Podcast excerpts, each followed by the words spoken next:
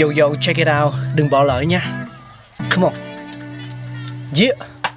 Thankful we got, con người sáng tạo mà sống dồi dào. Tình tuổi trời sao vương cao là tích tắp, phát minh đầy ắp xây đắp tương lai. Có một không hai nhưng liệu có ai còn nhớ dùng. Xin được gửi lòng biết ơn vô hạn đến những con người không ngừng sáng tạo, mang đến những phát minh mới thay đổi cuộc sống. Thankful we got.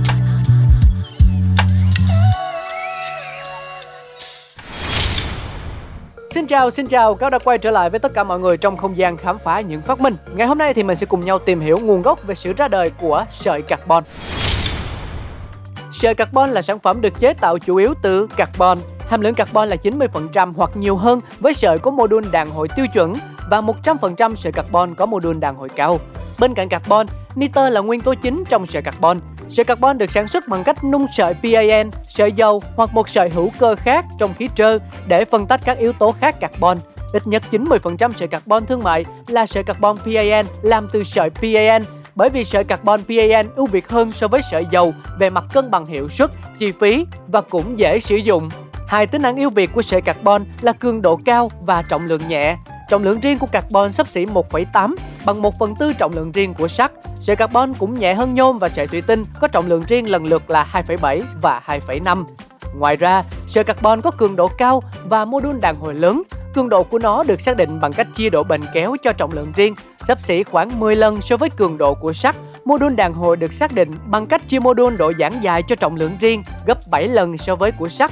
Đó là lý do sợi carbon là một vật liệu nhẹ, phù hợp để thay thế các vật liệu kim loại thông thường. Sợi carbon có đặc điểm khác như không phá hoại bởi mỏi, rỉ hóa học và nhiệt. Đây là loại vật liệu có độ tin cậy cao, đảm bảo độ ổn định trong thời gian dài, ngay cả dưới điều kiện thời tiết khắc nghiệt. Có một điều thú vị đó là ít ai nghĩ sợi carbon được sáng chế vào năm một nghìn tám trăm bảy mươi chín bởi Thomas Edison và được coi là loại sợi tổng hợp cổ nhất của loài người, lại có giá trị lớn lao đến thế đối với sự phát triển khoa học kỹ thuật hiện đại. Ban đầu, nhà phát minh này đã sử dụng sợi carbon làm dây tóc của bóng đèn. Mặc dù lúc đó sợi carbon không giống như sợi carbon ngày nay, nhưng chúng lại có sức chịu đựng đáng kể với nhiệt độ. Điều này khiến cho sợi carbon trở thành ý tưởng không tồi cho các loại sợi dẫn điện. Edison chế tạo sợi carbon dựa trên chất cellulose gồm có cốt tông hoặc tre, hoàn toàn không giống như sợi carbon ngày nay làm từ dầu mỏ.